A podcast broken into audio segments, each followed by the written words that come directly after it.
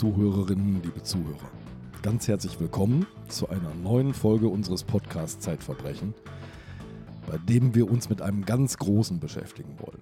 Einem überdimensionalen, einem Großkünstler, einem, der Fernsehgeschichte gemacht hat, einem, der mit dritten Namen Cäsar heißt, was ich schon sehr sprechend finde, Sabine. Und wir verraten schon jetzt, eine Folge wird nicht reichen. Eine Folge wird nicht reichen und es kann ja auch sein, dass er ein ganz großer Übeltäter ist. Und darüber werden wir uns auch unterhalten. Auch darin hat er überdimensionale Dimensionen. Ja. Aber, aber bevor wir loslegen. Ja, genau. Ich wollte ja, genau. gerade sagen, nie hat das Wort Cliffhanger so gut gepasst wie jetzt. Weil so bevor wir anfangen, hast du noch ein neues Heft vor dir liegen? Ja, ich habe ein neues Heft vor mir liegen. Es handelt sich um das neue Kriminalmagazin, das eben gerade vor einer knappen Woche erschienen ist. Diesmal zum Thema die Nachbarschaft. Die Nachbarschaft ist ja ein ewiger Born des Ärgers, des Hasses und irgendwann auch des Verbrechens. Und genau mit dieser Thematik beschäftigt sich dieses Heft. Ich kann daraus jetzt einige Kleinigkeiten empfehlen, aber es ist eigentlich insgesamt ein fantastisches Heft, auch wieder optisch ein Wahnsinn, was da die Artdirektion geleistet hat, die Julia Steinbrecher. In der Hauptgeschichte geht es unter anderem um einen Fall eines Mannes, der über Jahre seine Nachbarn terrorisiert und dem niemand entgegentritt. Und die Nachbarn, die von ihm terrorisiert werden, finden niemanden, der ihm irgendwie das Handwerk legt, bis er zu irgendeinem Zeitpunkt einen ahnungslosen Gerichtsvollzieher tötet. Und dann auf einmal sind alle erschrocken und sagen, ja, wir haben es ja kommen sehen. Eine andere Geschichte, die sehr tragisch ist und aber großartig aufgeschrieben, von unserem Autor Josef Saller mit dem Titel Leben nach Thea. Und es geht um eine Frau, die mit ihrer Tochter über die ermordete kleine Schwester spricht, die lange Zeit missbraucht worden ist von einem Verwandten dieser Mutter. Und die dritte im Bunde, die mit ihnen spricht, ist die Tochter dieses Mörders. Ihr Vater sitzt im Gefängnis lebenslang, weil er das kleine Mädchen umgebracht hat. Und sie spricht mit den beiden Hinterbliebenen dieser umgebrachten Thea. Ich kann die journalistische Arbeit nur mutmaßen, die allein dahinter steckt, dieses Treffen möglich zu ja. machen. Unglaublich, unglaublicher Aufwand und unglaubliche Einfühlsamkeit hat er da walten lassen, um dieses Gespräch zu ermöglichen. Dann haben wir natürlich auch die kleinen Verbrechen von Ursula Merz. Ja, ich freue mich drauf. Ja. Die Miniaturen. Und eine verrückte Reihe über verurteilte Tiere. Früher hat man ja auch Tiere verurteilt, die Verbrechen begangen haben oder das, was man unter Verbrechen versteht. Man hat also zum Beispiel einen Elefanten getötet, der seinen Dompteur zertrampelt hat. Wenn man aber genauer hinschaut, dann hat der Dompteur das auch mit allen Mitteln heraufbeschworen, dass der Elefant ihn zertrampelt. Aber das ist. Du meinst, der Elefant war eigentlich unschuldig? Der Elefant hat in Notwehr gehandelt, in meiner Meinung nach. Ja. Aber das kann dann der Leser und die Leserin selbst Und demnächst stehen dann Maschinen vor Gericht, weil wir ahnen ja, Maschinen fangen an zu denken, entwickeln ein Bewusstsein ja. und äh, wir erinnern uns an einen berühmten Computer in einem Film, Hell. Ja der eine das Mannschaft ist, umgebracht das hat. Das ist tatsächlich, also wird ja in Juristenkreisen jetzt auch in letzter Zeit mehr und mehr natürlich noch als Fantasie ventiliert, aber demnächst wird es ein Problem sein, wenn ein Computer zum Beispiel beim selbstfahrenden Auto einen Fahrfehler macht, jemanden umnietet, wer ist schuld? Apropos Film, Sabine, wir könnten an dieser Stelle mit unseren Zuhörerinnen und Zuhörern ein kleines bisschen in eine geheimnisvolle Zukunft gucken. Willst du sie mal auflösen? Ja, wir werden verfilmt, Andreas. Ah, ja, ja, unser Podcast. Also nicht du und ich, wir kommen wir. da nur sehr bedingt vor, sondern eigentlich eher unsere Geschichten. Unsere Podcast-Recherchen werden in Spielfilme umgewandelt werden und für das Publikum, für unser Publikum, vielleicht aber auch noch für ein anderes Publikum, zu sehen sein. Und zwar auf dem Streamingdienst Paramount Plus. Ein neuer Streamingdienst die äh, Leute, die uns verfilmen, sind ganz berühmt. Es handelt sich nämlich um die Produktionsgesellschaft X-Filme. Babylon Berlin, sage ich. Genau. Babylon Berlin kommt aus deren Maschinenraum und jetzt eben auch wir. Und sie haben sich mit jungen Regisseuren vier Folgen rausgesucht. Erstmal für den Anfang, zunächst sozusagen. Ich sage aber jetzt nicht welche. Nein, ich verrate dir nicht, welche es sind. Mhm. Aber sie haben sich vier rausgesucht und es, im, im Vorgespräch war klar, es soll nicht Tatort werden. Ja, es sollen jetzt keine von einer echten Geschichte inspirierte Tatorte sein, auf keinen Fall, sondern es werden andere Filme, Kriminalfilme, ernste Filme und es wird eine überraschende Verfilmung, ebenso wie unsere Podcast-Folgen hier überraschend sind. Ich habe übrigens mal gefragt, ob wir beide bei der einen oder anderen äh, Aufnahme mal durchs Bild laufen, so als älteres Ehepaar. Ach so, ja. Was sagst du dazu? Das machen wir. Ja. Das machen wir. Und Sie können uns dann So wie ähm, schreiben, ob Sie weißt uns du? gefunden haben. So wie Hitchcock. So wie Hitchcock. genau so. Gut. Ja, gedreht wird auch schon. Und äh, ja, in wenigen Monaten geht's los. Jetzt aber vom Film zum Fernsehen und da tief in die bundesrepublikanische Fernsehgeschichte. Und wenn ich an die bundesrepublikanische Fernsehgeschichte denke, dann denke ich vor allem an einen Augenblick. Bundeskanzler Willy Brandt, ein Schwarz-Weiß-Bild im Fernsehen, und er drückt einen grauen Knopf und plötzlich ist der Knopf rot. Und es ist der Start des deutschen Farbfernsehens. Um diese Zeit herum wird der Mann ganz groß, über den wir jetzt reden wollen, Dieter Karl Cäsar Wedel. Großer Regisseur, erfolgreich mit Fernsehmehrteilern, die Gassenhauer waren. Und hat den Namen Cäsar sehr ernst genommen. Mhm. Goldene Kameras, Grimme-Preis, Bambi, Bundesverdienstkreuz. Dem Mann konnte keiner was und er durfte alles. Und alle Fernsehsender lagen ihm zu Füßen und haben ihm die Schuhe geküsst. So, und jetzt muss ich dich was fragen. Müssen wir jetzt erst, bevor wir diese Geschichte erzählen, nochmal einmal rüber über den Atlantik und nach Hollywood gucken und über Harvey Weinstein reden? Ich würde sagen, das machen wir hinterher. Wir stellen erstmal unsere Gäste vor. Ja, so machen wir es. Wir haben zwei Gäste da, beziehungsweise neudeutsch zwei GästInnen. und das ist Jana Simon, unsere Autorin und Reporterin, und Annabel Waber, ebenso aus dem Zeitmagazin, eine Reporterin. Die beiden haben vor fünf Jahren eine riesige Recherche angefangen, zu der auch weitere Autoren noch dazugestoßen sind. Es war am Schluss eine richtige Reportergruppe, die da losgezogen ist, weil der Fall sich in unglaubliche Dimensionen aufgebläht hat.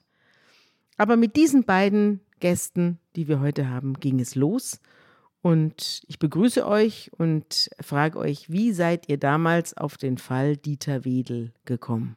Ja, also ich freue mich auch sehr, hier zu sein. Und ähm, das ging damals los. Also man muss vielleicht doch ein bisschen früher anfangen. Also Weinstein, Harvey Weinstein, der große Hollywood-Produzent, das war im Herbst 2017, dass ein Artikel in der New York Times erschien und ein Artikel im New Yorker.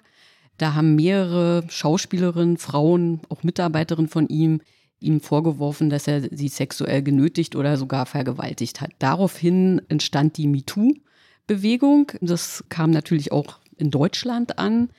Ich und Annabelle hatten beide damit eigentlich nichts zu tun. Wir hatten weder darüber berichtet, über die MeToo-Bewegung, noch hatten wir jemals über Wedel geschrieben. Annabelle hat einmal ein Interview mit ihm geführt am Telefon.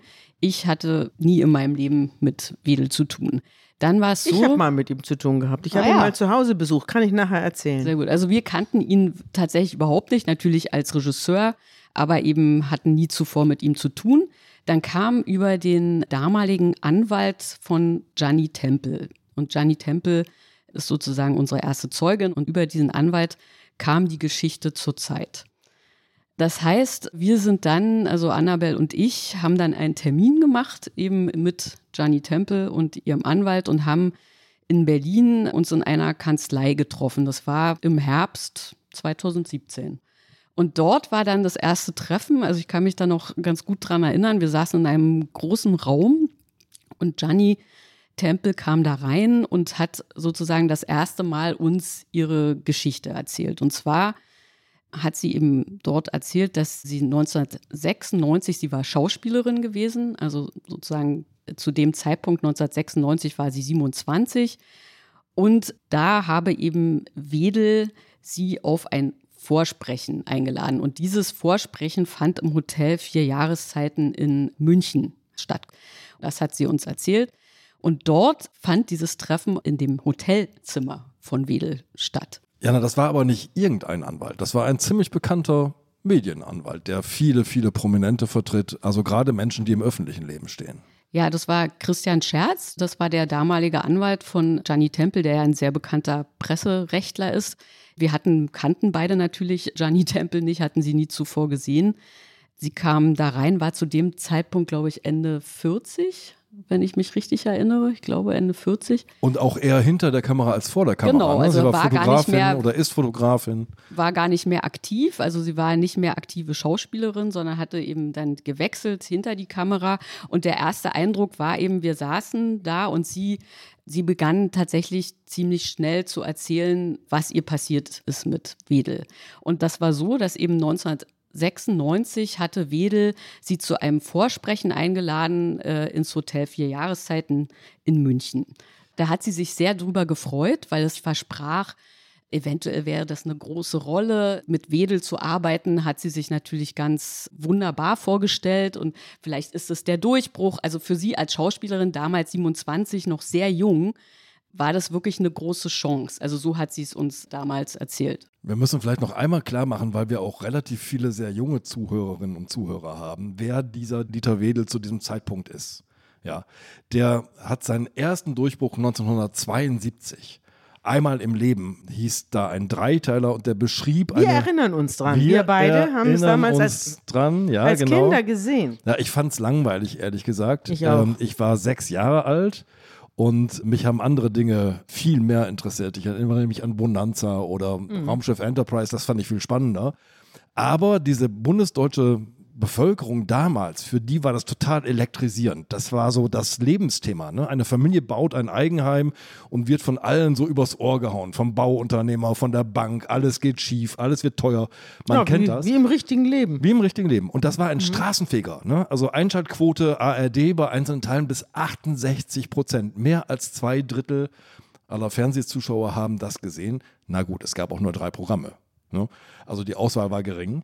Aber das war sozusagen die Geburtsstunde des großen Wedel. Und so ging es weiter. Ne? Verträge mit allen Fernsehanstalten, mit dem ZDF, mit unterschiedlichen ARD-Anstalten.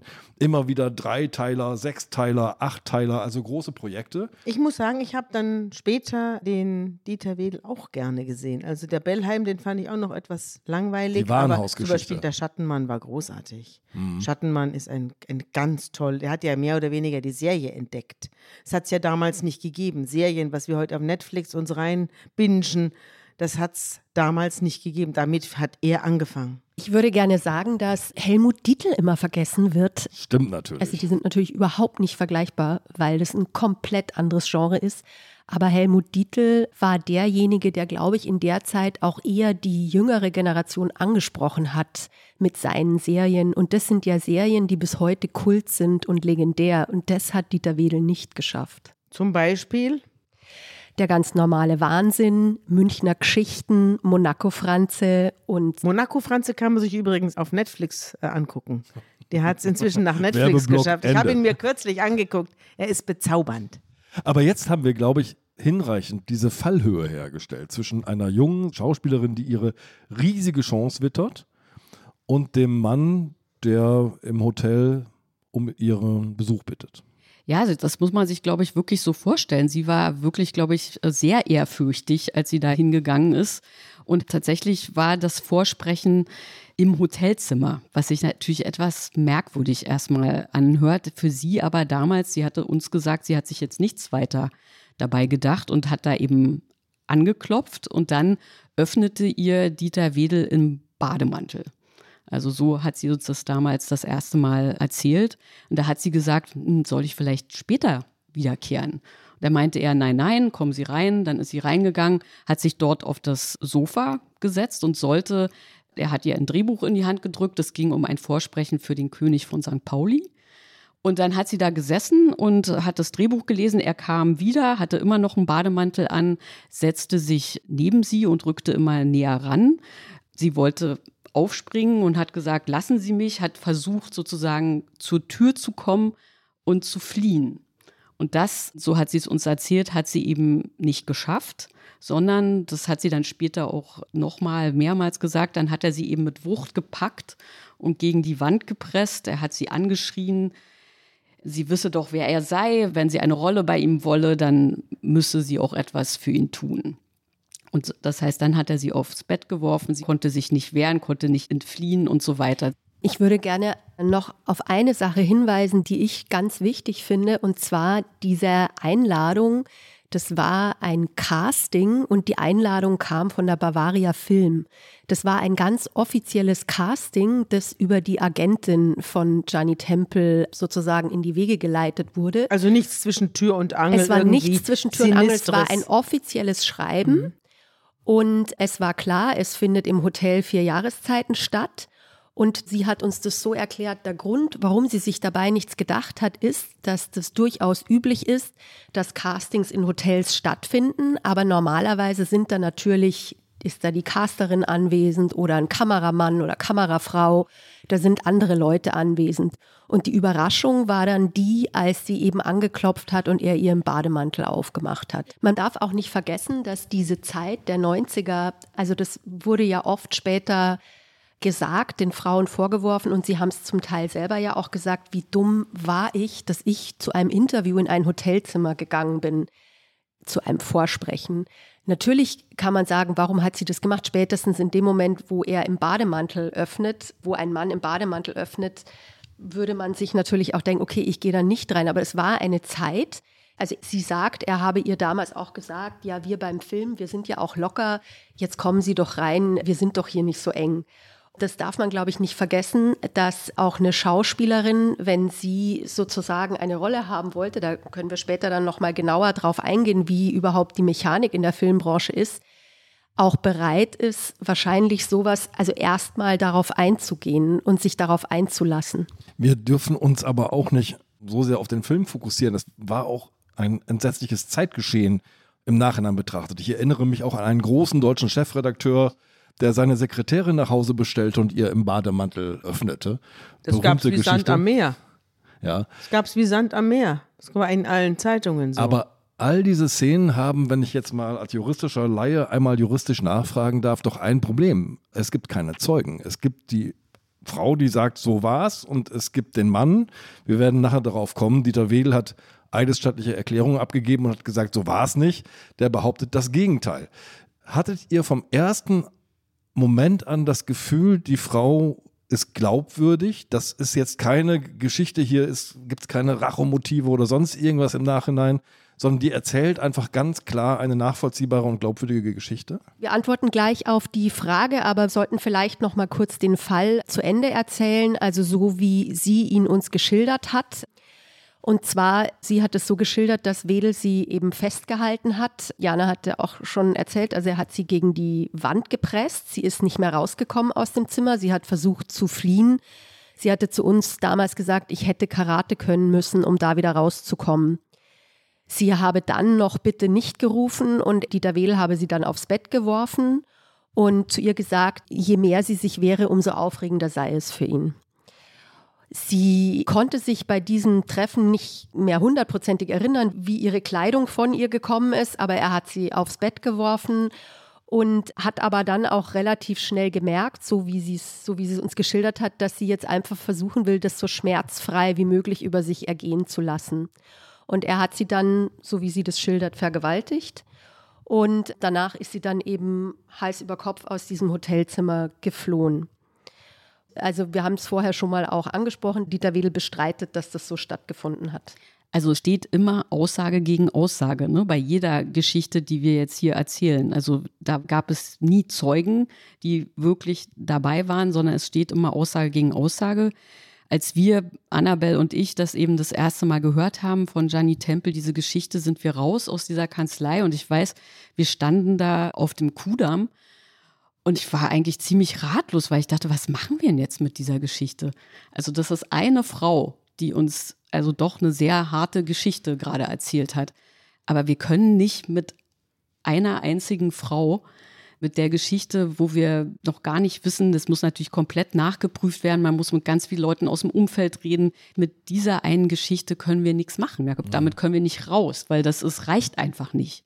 Ja, und dann haben eben ich und Annabelle uns wirklich lange darüber Gedanken gemacht, was machen wir das jetzt? Also erstens tritt sie mit Namen auf. Ja, darum ging es auch eine ganz lange Zeit sozusagen. Also uns war, glaube ich, beiden immer klar, wir machen das nicht, wenn die Frauen nur anonym mhm. damit rausgehen, weil das kann man nicht machen. Wenn man Dieter Wedel mit Namen und allem nennt, dann müssen auch die vermutlichen Opfer sich dann trauen, eben mit ihrem Namen rauszugehen, weil sonst gibt es da ein Ungleichgewicht. Dann können wir das, also haben wir uns damals beide gesagt, dann würden wir das auch nicht machen. Und dann ging eben die Frage los, erstmal gibt es überhaupt noch andere oder ist es einmalig passiert? Ja, also und dann haben wir eben versucht, das herauszufinden, haben sehr viel erstmal in dem Umfeld von Gianni Temple recherchiert, um herauszufinden, erzählt sie die Wahrheit. Ja? ja? Also dann haben wir zum Beispiel die Psychologin von ihr getroffen. Also Gianni Temple hat sie der Schweigepflicht entbunden.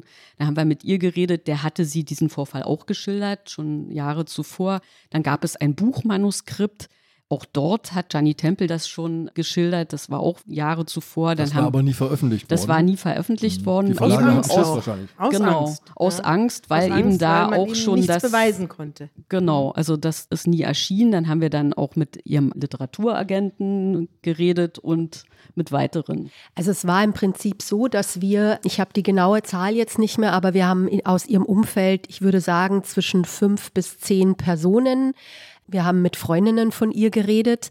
Also der Dreh- und Angelpunkt war eigentlich, dass wir gehofft haben, wir können die Agentin sprechen. Denn äh, so wie sie uns das geschildert hat, ist sie aus dem Hotel raus und hat als erstes mit ihrer Agentin drüber gesprochen, hat ihrer Agentin erzählt, was passiert ist. Und so wie Gianni Temple uns das geschildert hat, hat die Agentin zu ihr gesagt, ja, also du hast jetzt zwei Möglichkeiten. Du kannst ihn anzeigen, das an die große Glocke hängen dann ist deine noch nicht mal richtig begonnene Karriere als Schauspielerin beendet oder du schluckst es runter und machst weiter.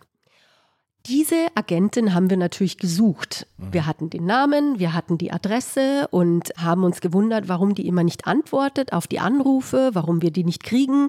Und irgendwann habe ich mir gedacht, okay, jetzt, jetzt gehe ich einfach zu ihr hin und bin zu der Adresse, habe geklingelt, keiner macht auf, sagt die Nachbarin, ja, die ist vor drei Wochen gestorben. Das war für uns natürlich ein enormer Rückschlag. Wir hatten aber dann schon noch einige andere Gesprächspartner, Gesprächspartnerinnen, zum Beispiel ihren damaligen Lebensgefährten, dem sie den Vorfall in einer abgeschwächten Form erzählt hat, dass Wedel eben versucht hat, sie zu vergewaltigen und es gab einen Freund, der in LA lebt, dem sie den Vorfall geschildert hat. So wie er gewesen sein soll. So wie er gewesen sein also soll. Also direkt nach dem Vorfall quasi. Nein, oder? dem hat sie ein Jahr später diesen mhm. Vorfall geschildert. Es gab ein wichtiges Dokument für uns damals bei der Recherche und zwar hat die Mutter ihres damaligen Lebensgefährten einen Kalender geführt, in dem sie akribisch aufgeschrieben hat, was sie so gemacht hat und sie war eben, als Gianni Temple in München war, um bei Dieter Wedel vorzusprechen, hatte sie auf das Baby aufgepasst von Gianni Temple und hatte das notiert. Und daher hatten wir sozusagen auch nochmal ein Dokument, in dem klar war, Gianni Temple hat dann und dann Dieter Wedel in München getroffen. Aber interessant ist doch in diesem Kalender der, sagen wir jetzt mal, Schwiegermama, stehen gleich drei Termine für Treffen in diesem Jahr mit Dieter Wedel. Und Gianni Temple kann sich offenbar nicht erinnern, bei welchem dieser Treffen dieses Ereignis stattgefunden haben, dieser Übergriff, diese Vergewaltigung stattgefunden haben soll. Ist das so ein irritierender Moment in der Recherche oder verfestigt sich jetzt mit eurer Umfeldrecherche so allmählich das Bild?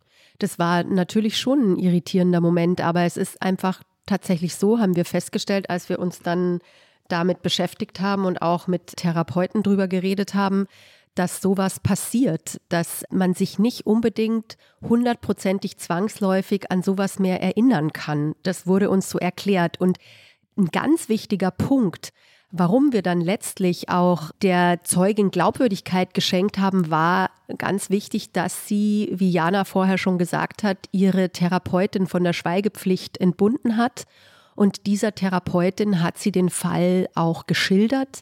Und die Therapeutin hat uns auch gesagt, dass sie überhaupt keine Zweifel daran hat, dass das so stattgefunden hat. Was ganz wichtig ist überhaupt für die ganze Recherche war, dass wir natürlich immer selber auch uns die Frage gestellt haben, wie glaubwürdig ist die Zeugin. Und letztlich war klar, wir machen die Geschichte dann, wenn wir noch andere Zeuginnen haben.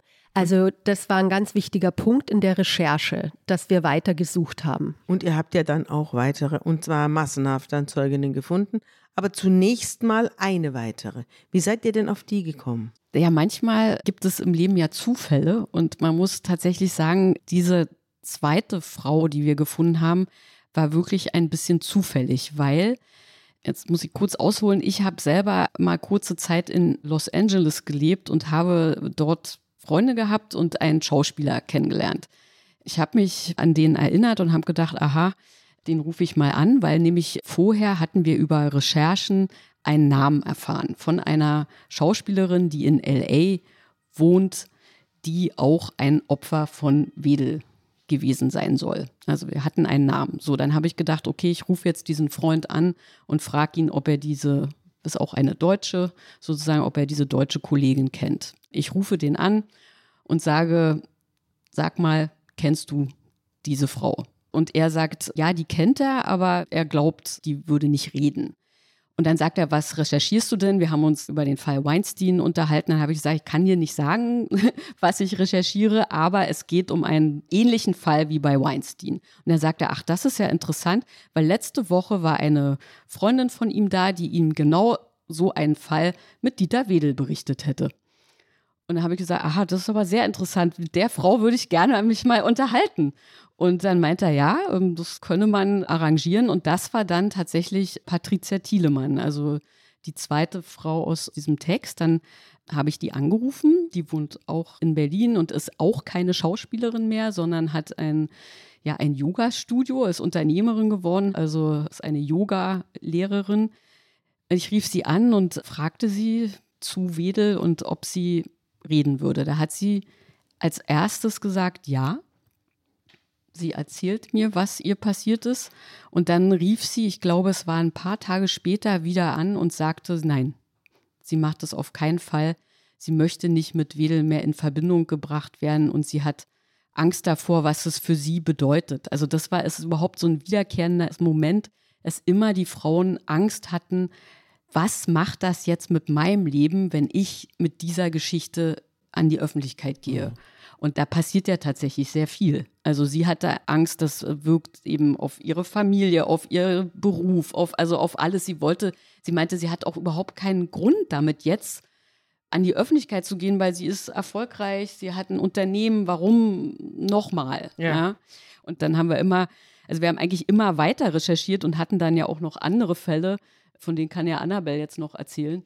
Ganz wichtig, der Durchbruch, glaube ich, Jana, war, warum Patricia Thielemann dann doch geredet hat, dass in der Zwischenzeit Dieter Wedel selbst an die Presse getreten ist und in einem Interview mit einem Radiosender gesagt hat, er sei auch ein MeToo-Opfer.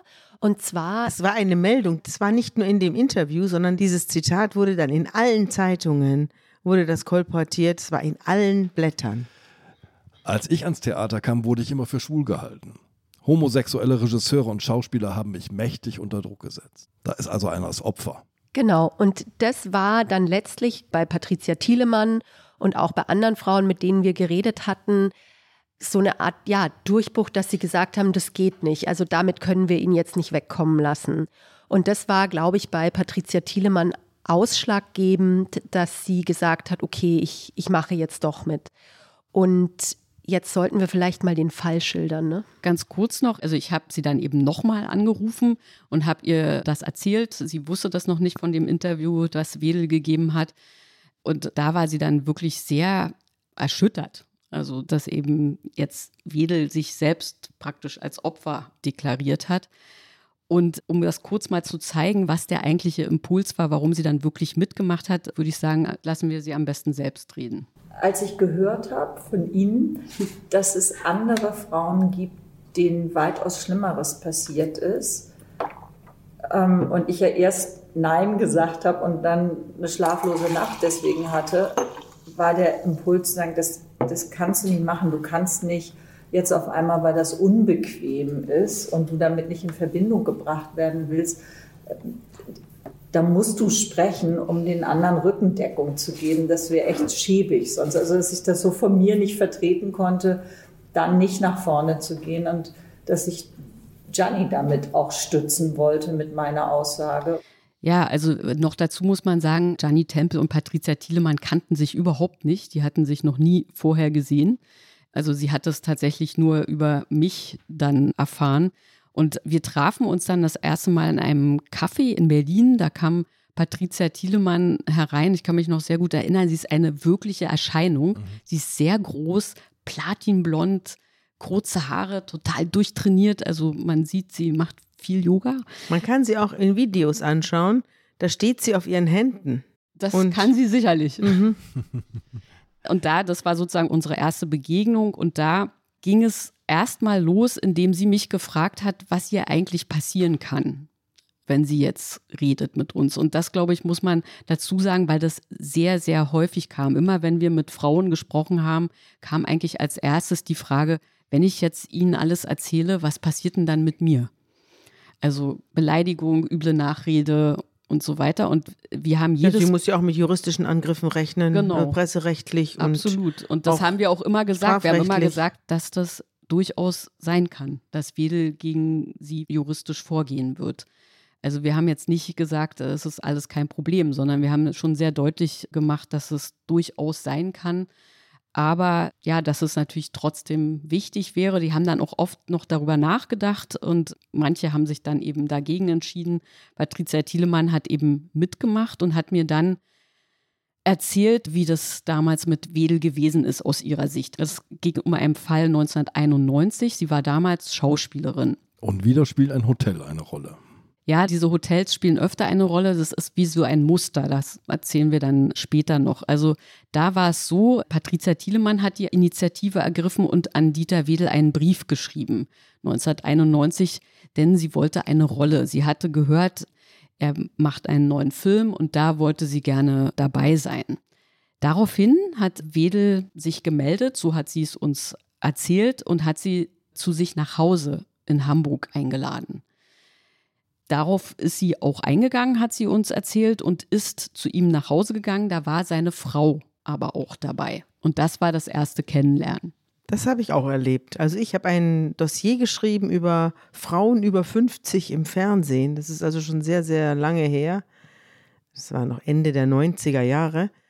Und da habe ich verschiedene Schauspielerinnen über 50 besucht und habe auch Regisseure besucht und habe auch Dieter Wedel besucht und der hat mich zu sich nach Hause eingeladen. Da saß ich mit ihm am Kaffeetisch mit seiner Frau und wir haben uns dann unterhalten. Er hat aber so schwache Statements abgegeben, dass er am Schluss nicht in das Stück Einlass gefunden hat. Also dieses Treffen war vergeblich. Wir müssen noch was zu seiner Frau sagen, Ursula Wolters. Die lernt er nämlich ganz früh kennen. Mhm. Und sie ist Geschäftsführerin von Corona Film, von der Filmfirma sozusagen, die von Dieter Wedel gegründet wurde. Die beiden arbeiten also auch zusammen im Bereich Film und darum sitzt seine Frau auch bei manchen dieser Treffen mit am Tisch und sei es der Küchentisch. Ja, wobei auch immer schon bekannt war, dass Dieter Wedel tausende von Geliebten hat oder Affären hat. Das hat sie offenbar nicht weiter gestört. Werbung Liebe Hörerinnen und Hörer, Sie möchten das Magazin zum Podcast einmal unverbindlich testen? Dann lassen Sie sich Ihre persönliche Zeitverbrechen-Ausgabe gratis nach Hause liefern. Jetzt bestellen unter www.zeit.de/slash Verbrechen-testen.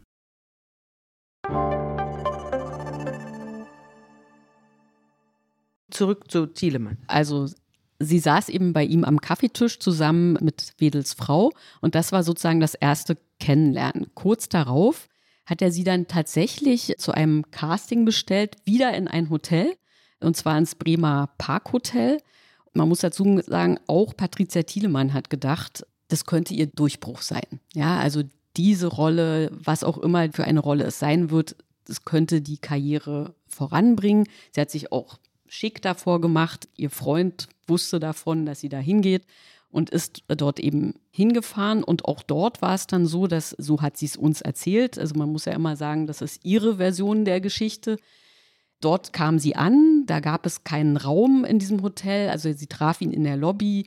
Wedel habe dann zu ihr gesagt, ja, ob es in Ordnung sei, dass sie auf das Hotelzimmer gehen. Und da hat sich Patricia Thielemann eben bereit erklärt, hat gedacht, naja, sei nicht so spießig. Sie fand es auch ein bisschen komisch, aber gut, irgendwie beim Film ist das wohl irgendwie so locker, also gut, geht sie mit hoch. Dann sind sie eben zusammen auf dieses Hotelzimmer gegangen. Dann hat sie uns erzählt, sobald die Tür zufiel, habe sich eben sein Gesichtsausdruck völlig verändert. Er habe sie bedrängt, die Bluse aufgerissen, versucht, sie auf die Couch zu werfen. Sie habe sich dabei immer stark gewehrt und hat auch geschrien, dass er aufhören soll. Wedel habe ihr dann den Hals zugedrückt und hat gesagt, er könne ihre Karriere starten oder zerstören. Patricia Thielemann gelang es tatsächlich, sie hat sich sehr gewehrt, sich ihm zu entziehen und sie ist aus dem Hotelzimmer gestürmt und noch in derselben Nacht dann zurück nach Hamburg gefahren, wo sie noch in derselben Nacht es auch ihrem damaligen Freund erzählt hat. Er hat es ja auch gesehen, sie kam ja in Fetzen an, oder? Genau, das hat er uns dann später erzählt. Wir haben dann natürlich auch mit diesem Freund gesprochen. Also bei jeder dieser Frauen, muss man dazu sagen, gab es immer ein Riesenumfeld was man recherchieren musste. Man musste natürlich erstmal rausfinden, wem haben die das erzählt als erstes. Ja? Wenn die noch lebten, also in dem Fall war es der Freund, dann als nächstes musste man den rausfinden, der musste reden, der hat uns dann eben erzählt, dass eben sie völlig verstört zurückkam, ihre Bluse in Fetzen hing und er eigentlich losgehen wollte, um dem Dieter Wedel eine reinzuhauen.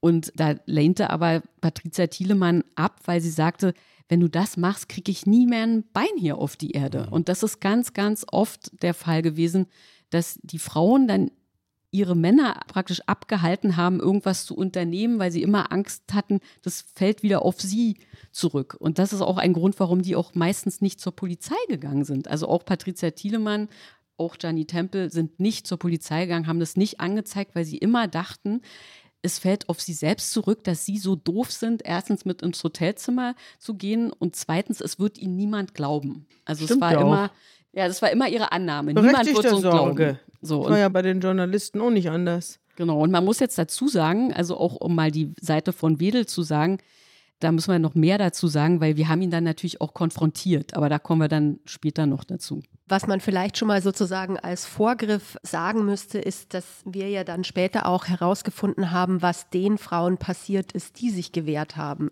Jetzt bleiben wir erstmal bei den beiden Fällen. Dann hatten wir also Patricia Thielemann, haben dort das gesamte Umfeld recherchiert.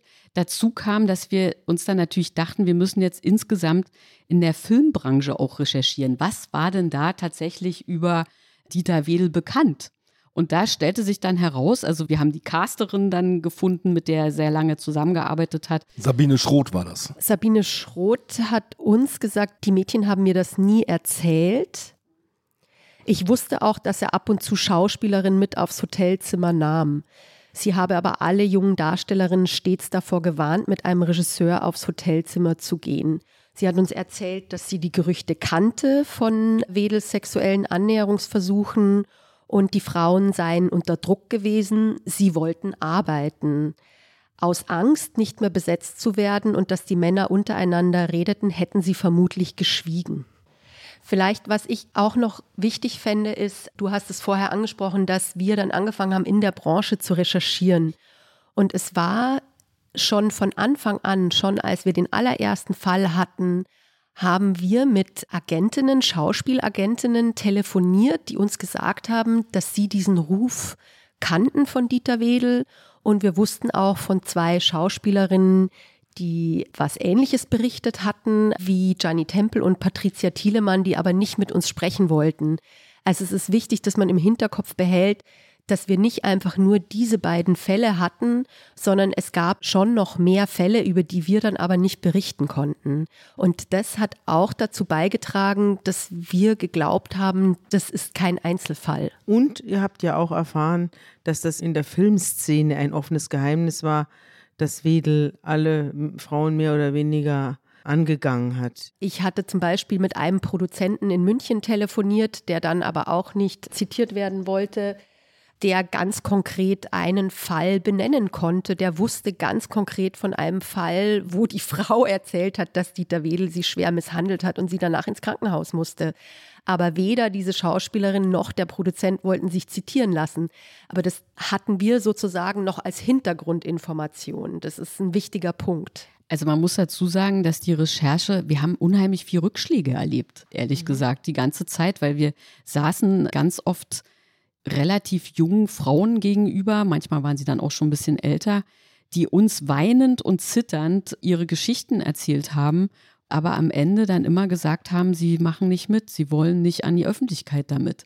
Und das haben wir tatsächlich öfter erlebt, also so, dass wir eben natürlich jetzt sehr viele Geschichten kannten, aber eigentlich nichts mit denen anfangen konnten, weil die immer wieder abgesprungen sind. Und das war eine Zeit lang für uns unglaublich frustrierend, wenn man da die ganze Zeit sitzt und diese Geschichten hört und dann zum Teil gestandene Schauspielerinnen solche Angst haben. Und man sieht, dass sie immer noch solche Angst haben. Und man weiß dann gar nicht mehr, also was kann man jetzt noch machen, ja? Wie kann man da weitermachen? Und dann hatten wir eben in dem Umfeld, wir haben ja auch mit bekannten Schauspielern geredet, zum Beispiel Corinna Harfuch, die uns dann gesagt hat, dass Wedel Frauen gedemütigt hat oder Schauspielerinnen gedemütigt hat und dass das ein von allen gestütztes System war.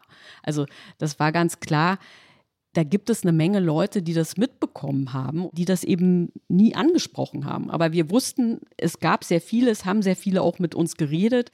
Aber es war sehr schwer, die Leute davon zu überzeugen, mit Namen auch ja, das zuzulassen, dass wir es dann in die Geschichte reinschreiben. Ihr habt es ja dann irgendwann veröffentlicht und zwar genau am 5. Januar 2018.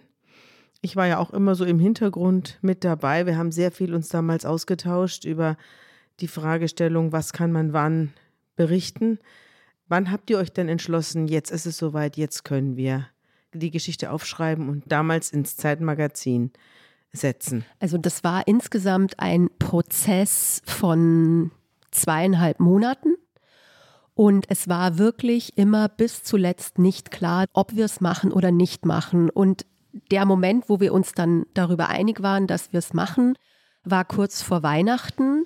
Und das war auch ein Zeitpunkt, wo wir schon eine Stellungnahme von Dieter Wedel hatten, in der er alles abgestritten hat, aber auch einen interessanten Hinweis in der Stellungnahme drin hatte. Er hat selber davon berichtet, dass ihn mal eine Frau öffentlich bezichtigt habe, er habe sie im Bademantel empfangen und er hat sich damals schon dagegen zur Wehr gesetzt und seitdem hätte er nie mehr wieder Schauspielerinnen in seinem Hotelzimmer empfangen. Und wir haben dann eine Recherche angestellt und sind auf einen Artikel gestoßen in der Abendzeitung damals. Da ging es um eine Schauspielerin, die auch als Regisseurin gearbeitet hat, die in München ein Theaterstück inszeniert hat wo sie den Namen Dieter Wedel verändert hat. Ich kann mich leider nicht mehr genau erinnern, wie der hieß in dem Theaterstück, aber wo sie genau das, was uns geschildert wurde, diese Bademantelgeschichte, in einem Theaterstück inszeniert hat. Und mit der Regisseurin haben wir telefoniert und sind dann nochmal auf drei weitere Namen gestoßen, die wir in der ersten Geschichte zwar nicht veröffentlicht haben, aber das war der Moment, wo wir uns dachten, jetzt haben wir ein Muster erkannt. Also mhm. die Geschichten, die wir gehört haben, waren immer die gleichen. Es war dieses Muster, dass die Frauen gesagt haben, wir sind entweder zu einem Casting einbestellt worden oder er wollte uns noch ein Drehbuch zeigen und hat uns gebeten, kurz mit zum Hotelzimmer zu kommen. Und dann hätten da eben entweder ein Übergriff stattgefunden oder sie konnten sich wehren und, und abhauen. Und da war dann so der Moment, wo wir uns gedacht haben, okay, also das kann kein Zufall sein. Ihr habt ja dann auch später versucht, an Dieter Wedel heranzutreten und mit ihm selbst ins Gespräch zu kommen, ist euch aber nicht gelungen, soweit ich mich entsinne. Genau, also das war noch kurz davor. Wir haben versucht, ihn persönlich zu sprechen. Das hat er über seine Sprecherin abgelehnt und dann war klar, wir müssen ihn aber konfrontieren mit unseren Vorwürfen. Und da haben wir dann einen gesamten Fragenkatalog entworfen zu wirklich jedem einzelnen Vorwurf, den wir dann hatten. Und dann hat er eben über seinen Anwalt diese Stellungnahme an uns geschickt, wo er wo er eben sagt, dass das alles nicht stimmt. Also er hat tatsächlich sehr detailliert dann auch zum Teil geantwortet, also zum Beispiel, dass er sich an Patricia Thielemann überhaupt nicht erinnern kann, an die konnte er sich gar nicht erinnern, an Gianni Temple konnte er sich erinnern, da sagte er, soweit er sich erinnern könne, hätten sie eine Affäre gehabt. Das heißt also auch damit mussten wir dann wiederum zu Gianni Temple. Und er sei wiederum, enttäuscht von ihr, ne? Er sei enttäuscht von ihr und das heißt also, wir mussten dann wieder Gianni Temple damit konfrontieren. Wedel sagt, er hat eine Affäre mit ihm gehabt. Ja, dieses dann hat, Zitat klingt erschreckend harmlos. Ich lese das mal vor. Ich erinnere mich, dass ich Frau Temple mochte und mit ihr eine kurze Affäre hatte. Wir haben dann später auch festgestellt, dass auch das ein Muster war, dass wenn es eine Frau gab, die gesagt hat, er hat mich angegriffen, dann hat er gesagt, nee, es war so, sie hat mich angegriffen. Das haben wir dann später bei anderen Geschichten auch nochmal festgestellt. Rechtsanwälte, die dann sagen, Moment, er ist ständig belästigt worden, schon in der Lobby hat sie ihn angemacht und dann ist sie ihm aufs Hotelzimmer gefolgt und so weiter. Ja? Also das war die Geschichte umgedreht. Es war ein wichtiger Aspekt auch, dass Dieter Wedel offenbar, so wie uns das geschildert wurde, auch von Freunden und Mitarbeitern, jedem sofort mit juristischen Konsequenzen gedroht hat. Und das war auch ein Mittel, wie er Leute unter Druck gesetzt hat. Und auf der anderen Seite geht er mit seiner Promiskuität sehr, sehr offen um. Ne? Das ist also fast entwaffnend offen. Er sagt, das ist ja erstens nicht strafbar. Und ich habe mir hier zwei Sätze rausgeschrieben aus einem Buch von Dieter Wedel, vom schönen Schein und wirklichen Leben, wo er sagt, Frauen versuchen, den Regisseur mit ihrem Spiel und ihrer Weiblichkeit zu verführen. Manchmal vermischt sich beides. Oder an anderer Stelle, ich hatte immer zwei, drei, manchmal auch vier Frauen gleichzeitig. Ließ mich eine fallen, waren immer noch genug da, um mich aufzufangen. Also jetzt muss man eine Sache auch kurz dazu sagen. Natürlich gibt es auch Schauspielerinnen und Frauen, die tatsächlich genau ihre Sexualität auch nutzen, um da für sich einen Vorteil daraus zu ziehen. Das haben uns auch mehrere Agentinnen, die hier auch vorkommen in unserem Text, auch bestätigt. Also es ist jetzt nicht immer so, Frau ist gleich Opfer, sondern in dem Fall, gerade wenn man Schauspielerin ist, da geht es sehr ums Äußere. Ja, das ist ein Beruf, wo man als Frau oder als Schauspielerin sehr davon abhängt, auch von der Gunst und vom Geschmack von meistens Männern, eben Produzenten, Regisseuren und so weiter. Und natürlich gibt es da auch Frauen, die das auch einsetzen. Ja, und das war eben genau diese Gratwanderung, dass wir eben versucht haben herauszufinden, wo wurde es eingesetzt und wo eben absolut eindeutig nicht. Und da war ganz klar eben, also für uns in diesen Fällen, die wir hier geschildert haben, haben wir mit so vielen Leuten gesprochen, wie möglich war, dass es eben für unsere Begriffe und was sie uns erzählt haben, dass es eben für uns glaubwürdig erschien. Und man muss vielleicht auch noch kurz sagen, es war ja eben gar nicht klar, wie veröffentlichen wir das. Ja, also da gab es dann noch, da muss man auch noch mal dazu sagen, wann ist Verdachtsberichterstattung eigentlich zulässig? Darum ging es ja und darüber haben wir uns lange unterhalten in der Redaktion mit mehreren Anwälten und so weiter. Und da, ich sage das jetzt einfach mal kurz, diese Punkte der Verdachtsberichterstattung, weswegen wir uns dann auch entschieden haben, das zu machen. Also erstmal Interesse der Öffentlichkeit. Ja. Wedel war auch für den öffentlich-rechtlichen Rundfunk tätig. Zweite, es muss eine sorgfältige Eigenrecherche da sein. Dann, es muss eine Stellungnahme des Betroffenen geben, also er muss mit dem Verdacht konfrontiert worden sein und seine Äußerungen müssen ähnlich gewichtet auch dargestellt werden in dem Text. Das ist zum Beispiel in dieser ersten Geschichte im Zeitmagazin hatten wir ein Doppelcover. Das heißt, auf der ersten Seite ist ein Zitat von Gianni Temple und auf der zweiten Seite ist praktisch die Reaktion darauf von Dieter Wedel. Da sieht man also, wie wir das dann umgesetzt haben. Man darf sprachlich nicht vorverurteilen, das heißt, sehr viel ist im Konjunktiv geschrieben. Und die Schwere der Vorwürfe muss gegeben sein.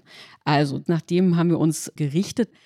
Dann gab es auch noch eidesstattliche Versicherungen der beiden Frauen, also von Patricia Thielemann und Gianni Tempel. Also ich erinnere mich, wie wir kurz vor Weihnachten, ich unseren stellvertretenden Chefredakteur vom Zeitmagazin an der Kreuzung getroffen habe, um ihm diese eidesstattliche Erklärung schnell noch zu geben, damit es in Druck gehen kann. Und dann durfte auch niemand dieses Zeitmagazin vorher lesen oder sehen. Matthias Kalle war das, der stellvertretende Chefredakteur vom Zeitmagazin, hat dann die Ausgaben, die schon gedruckt waren, bei sich im Büro versteckt, weil niemand sozusagen die lesen und sehen durfte, weil alle Angst hatten, Wedel geht sofort dagegen vor. Ja, auch hier in Hamburg hingen die Seiten nicht aus, wie sonst immer am Dienstagabend. Genau. Der Artikel ist erschienen, das Magazin ist erschienen und quasi im selben Moment setzt aber auch massive Kritik an der Zeit ein. Ihr stellt da den großen Mann an den Pranger. Auf welcher Basis eigentlich? Und es gab Eingaben, Beschwerden beim Presserat, der aber dann anders entschieden hat und ganz klar gesagt hat, so stellen wir uns das eigentlich vor. Der Presserat hat veröffentlicht, es sei eine vorbildliche oder vorbildhafte Verdachtsberichterstattung gewesen, die die Zeit hier abgegeben hätte. Man muss dazu vielleicht noch zwei Sachen sagen. Das eine ist eine eidesstattliche Versicherung, die außerhalb von Gerichtsverfahren vorgetragen wird, ist eigentlich nichts wert. Also Wedel hat seine ganzen Drohungen nicht wahrgemacht. Wir haben natürlich mit Strafanzeigen gerechnet. Wir haben auch mit Angriffen seinerseits gerechnet. Gegen die Zeit ist jedenfalls nichts erfolgt. Anders lief es mit den beiden Frauen. Dieter Wedel hat über seinen Anwalt an Gianni Tempel und an Patricia Thielemann Unterlassungsaufforderungen gerichtet. Und diesen Aufforderungen sind die beiden aber nicht nachgekommen. Und danach kam dann aber auch nichts mehr. Also Seinerseits keine Angriffe mehr. Was natürlich auch kam, das waren Artikel in anderen Zeitungen und Stellungnahmen von Rechtsanwälten, die gesagt haben, so geht das nicht. Die Zeit macht hier ein zweites Gericht auf, ein Journalistengericht und verurteilt hier einen Mann, dessen Schuld nicht erwiesen ist. Der Anwalt von Herrn Wedel hat dann noch behauptet, er würde die Zeit auf Millionen verklagen, was aber auch keine Rolle gespielt hat. Das Einzige, was wirklich war, war eben die öffentliche Kritik an der Zeit. Ich habe jedenfalls damals dann auch auf Zeit Online einen Artikel veröffentlicht zu diesen Vorwürfen und habe gesagt, wir haben uns also an die Vorgaben der Verdachtsberichterstattung gehalten. Mehr können wir nicht machen. Wenn Leute zu uns kommen, die diese Vorwürfe schildern, was sollen wir denn machen? Sollen wir das jetzt verschweigen, weil wir einem großen Mann ans Bein pinkeln oder weil die Taten verjährt sind, sodass sie staatsanwaltschaftlich nicht mehr verfolgt werden können? Also wenn wir dieser Logik folgen, dann hätte man auch die Odenwaldschulen Opfer nicht anhören dürfen, dann hätte man die Übergriffe in dem Canisius-Kolleg nicht verfolgen dürfen. Dann dürfte man die Zustände in den Waisenhäusern, den kirchlichen und anders gestalteten, nicht nachkommen. Also all das ist dann verboten und das heißt, die Polizei kann nicht mehr eingreifen, dann soll niemand mehr eingreifen. Ich würde allerdings ganz gerne wissen, wenn meine Tochter auf eine Schule geht, wo die Lehrer sich an den Schülern zu schaffen machen. Also da ist für mich eine Schule mit einer dermaßen finsteren Vergangenheit. Ich finde, da hat die Presse durchaus die Aufgabe, die Bevölkerung aufzuklären, wenn sie hinreichenden Tatverdacht sieht. Und den haben wir damals gesehen. Diese Auseinandersetzung jedenfalls geht ganz im Sinne der Zeit aus. Am 5. Januar 2018 erscheint der Artikel im Zwielicht im Zeitmagazin. Und was danach geschah, darüber sprechen wir in der nächsten Folge, liebe Hörerinnen und Hörer. Und damit der Cliffhanger nicht allzu schmerzlich wird, erscheint diese Folge auch heute. Euch zunächst mal ganz herzlichen Dank. Tschüss, bis gleich.